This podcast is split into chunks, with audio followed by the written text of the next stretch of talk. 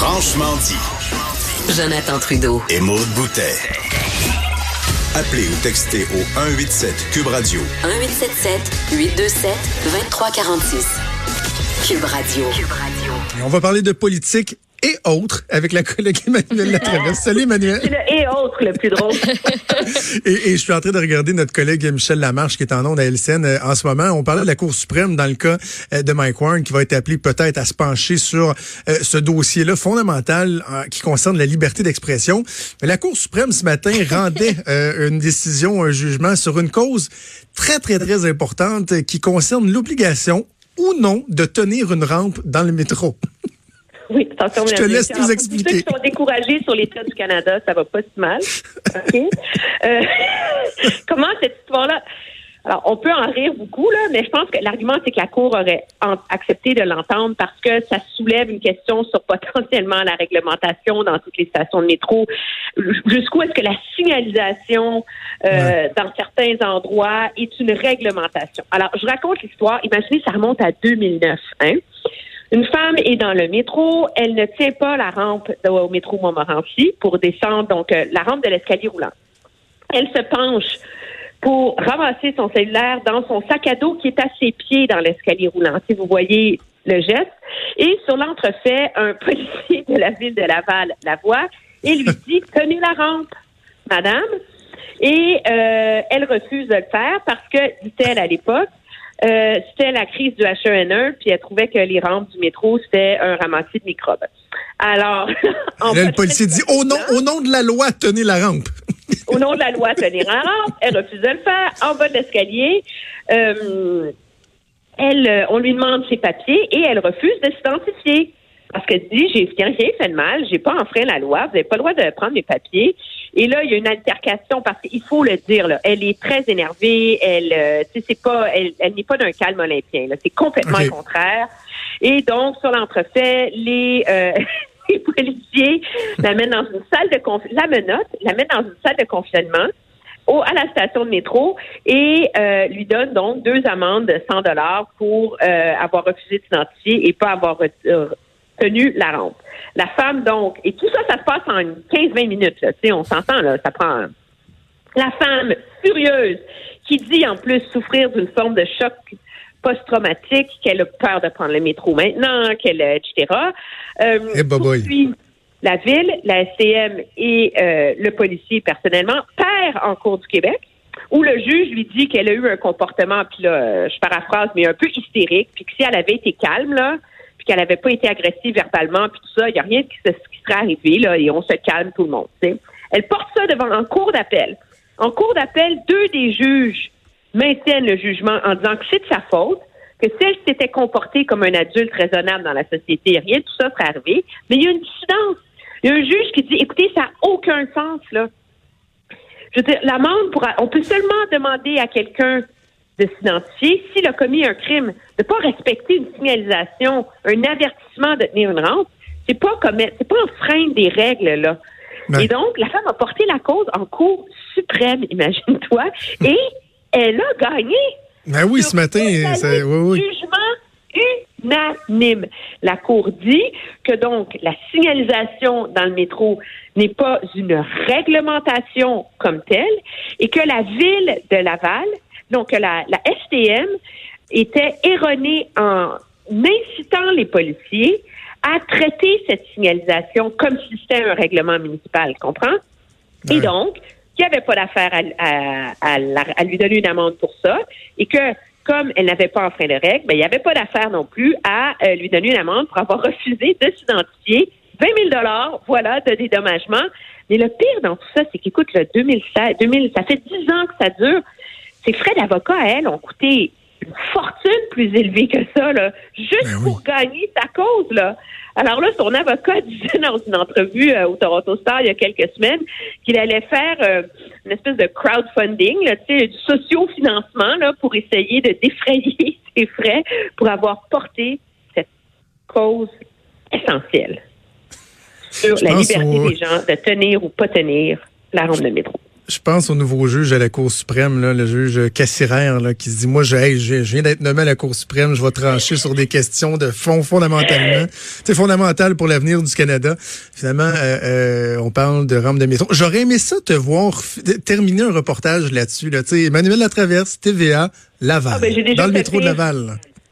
J'ai Ah oui? j'ai déjà fait pire parce que c'est puis mais c'est ta, ta réflexion sur le juge Cassirer, je me suis fait la même réflexion en Ouais. lisant euh, l'article là-dessus. Mon Dieu, je mon Dieu, ces gens-là ont passé leur carrière dans les nuances du droit, de son application, de la charte, pour arriver au plus haut, tu sais, au, au, au sommet de leur profession, puis se ramasser avec une cause de même.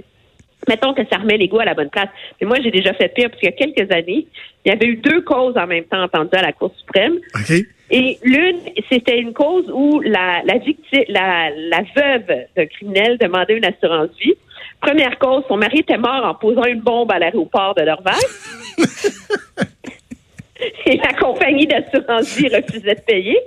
Et deuxième cause, c'était la femme, je crois, était morte d'une surdose en essayant de faire passer de la cocaïne de Colombie qu'elle avait mis dans des condoms et inséré euh, dans ses orifices euh, vaginaux. Ah oui, oui, oui. Et le condom avait brisé et elle était morte d'une overdose. Et donc, les deux, euh, le veuf et la veuve, poursuivaient leur compagnie d'assurance respectivement. Et dans un cas comme dans l'autre, ils avaient eu, ils avaient eu gain de cause. Oh Alors, oui. tu vois, des choses qui ont l'air vraiment euh, anodines finissent par faire jurisprudence. Pourquoi? Parce que maintenant, tu remarqueras que dans les polices d'assurance vie, c'est la raison pour laquelle il est écrit que la police sera pas valable si euh, tu te suicides, par exemple, en dans deux ans. Parce qu'il y a une cause qui s'est rendue en Cour suprême et maintenant, ce doit être écrit si tu meurs en commettant un crime ou non. Il faut que ça soit spécifié si l'assurance vie sera payée ou pas. Alors, criminel, qui nous écoutez, si vous avez les assurances vie, vérifiez. OK, maintenant qu'on a réglé les choses importantes, maintenant qu'on a passé, on a parlé des choses importantes, passons aux choses plus futiles, comme le Conseil de la Fédération, euh, par exemple, euh, François Legault qui va manger en tête à tête avec le pacificateur Doug Ford, j'ai de la misère à le dire sans rire. Euh, ce soir, on se met la table pour euh, le Conseil de la Fédération qui va débuter dimanche soir. Les relations risquent d'être assez tendues à cette Je réunion-là. pense pas, moi. Non?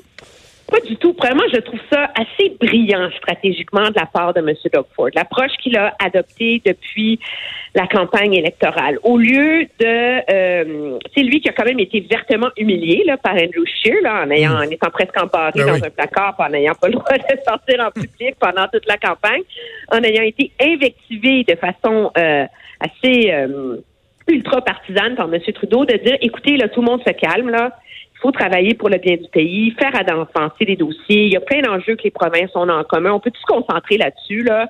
Puis, euh, au lieu de scraper le chignon collectivement, politiquement, pour lui, c'est extraordinaire. Parce qu'une première année au pouvoir tellement désastreuse que justement, tout le monde rit de lui, il passe comme pour une grosse brute, etc. Et là, il arrive comme le premier ministre du lot qui est capable de mettre ses intérêts partisans, purement partisans, sa colère, euh, sa partisanerie de côté, en faveur de trouver des solutions. Alors, c'est quand même assez habile. Et M. Legault, il y a une fenêtre extraordinaire pour lui dans le crêpage de chignon qu'on a vu cette semaine.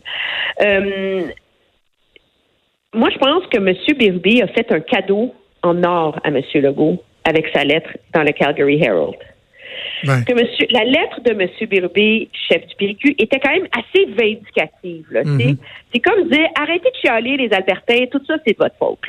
C'est une chose pour nous, comme analystes politiques, de dire, écoutez, l'Alberta a une part de responsabilité dans sa situation fiscale, dans son déficit budgétaire. Mais la crise économique qui secoue la province, là, elle est réelle. là. Et donc, en, en- en allumant le feu, ça donne une marge de manœuvre après ça pour M. Legault d'avoir l'air plus raisonnable face à son homologue de, l'Alberta une fois que tout le monde va s'asseoir ensemble. Donc, la fenêtre, elle est là. Et je pense que M. Legault, en tout cas en public, réussit à ne pas trop se formaliser sur les manœuvres partisanes autour de la loi 21. Et je pense pas que les politiciens, les premiers ministres des provinces vont en faire un gros enjeu une fois qu'ils vont être assis là, tu sais, euh, à vraiment régler des choses. Parce que M. Legault le disait ce matin, il y en a plein d'enjeux sur lesquels les provinces veulent et peuvent travailler ensemble. là. Mm. Le transport en commun, la bureaucratie entourant ça à Ottawa, c'est surréel. Euh, les transferts en santé pour qu'il y ait plus de marge de manœuvre d'accorder aux provinces plutôt que l'approche très centralisatrice de M. Trudeau, euh, le rapport avec les villes, etc. Et donc, le développement économique. Alors, c'est là-dessus qu'il faut se concentrer. Et M. Legault a un allié très rare en ce moment à Queen's Park, qui est d'avoir un premier ministre conservateur décentralisateur complique la vie pour le Québec dans ses rapports mhm. avec Ottawa là-dessus, c'est que quand on a Kathleen Wynne, qui est la meilleure amie de Justin Trudeau, comme première ministre de l'Ontario, ben, c'est difficile de faire un gros front commun, là, tu sais. À partir du moment où tu as un premier ministre qui est dans la même lignée décentralisatrice que M. Euh, Legault, et que tu as la, même chose en Alberta, là, tu te ramasses avec un poids quand même monumental face au gouvernement fédéral. Alors, est-ce que tous ces premiers ministres-là vont être capables de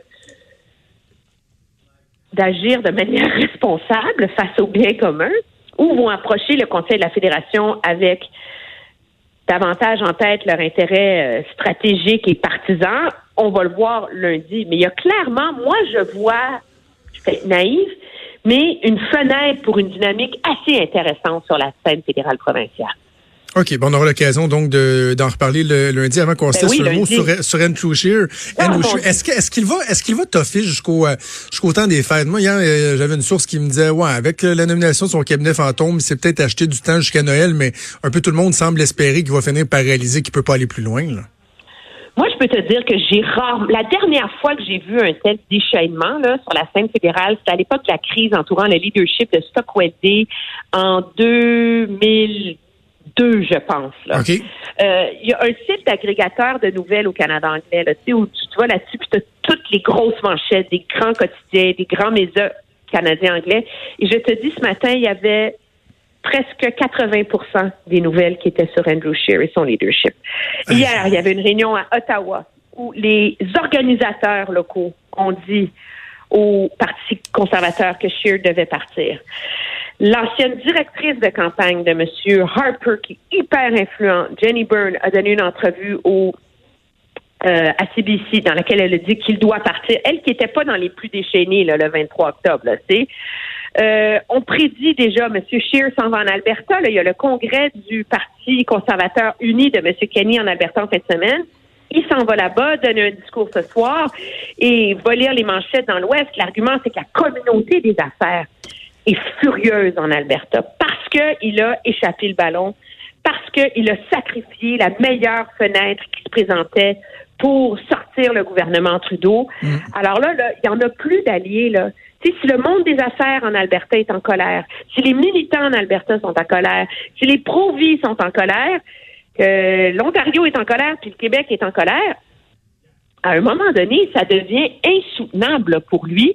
Mais bon, il s'accroche parce qu'il fait le pari que les députés conservateurs ne feront pas une cabale contre lui parce qu'ils se sont engagés à laisser les militants se prononcer. Mais c'est assez fragile, là, hein, comme fenêtre de survie, là. C'est assez, et, moi, c'est l'aspect un peu pathétique de tout ça, là, de voir un, un, politicien qui quitte la tête haute, des fois, il y a quelque chose de, de, de noble, même de, touchant, mais de le voir s'accrocher, de pas comprendre que l'inévitable va se produire, euh, il y a quelque chose d'un peu euh, d'un peu pathétique euh, là-dedans. Donc, on va suivre ça assurément au cours des prochains jours, prochaines semaines, Emmanuel. C'est un gros rendez-vous manqué avec ah, sa réputation et sa et sa crédibilité pour la, la suite de sa vie et sa carrière, là, tu sais. Voilà. Emmanuel, je te souhaite un excellent week-end et on se reparle euh, lundi. fais attention quand tu vas dans le métro. Hein. Euh, sur toi, tu suives les règlements. Premier, premier, premier, je vais tenir là. Salut, bye.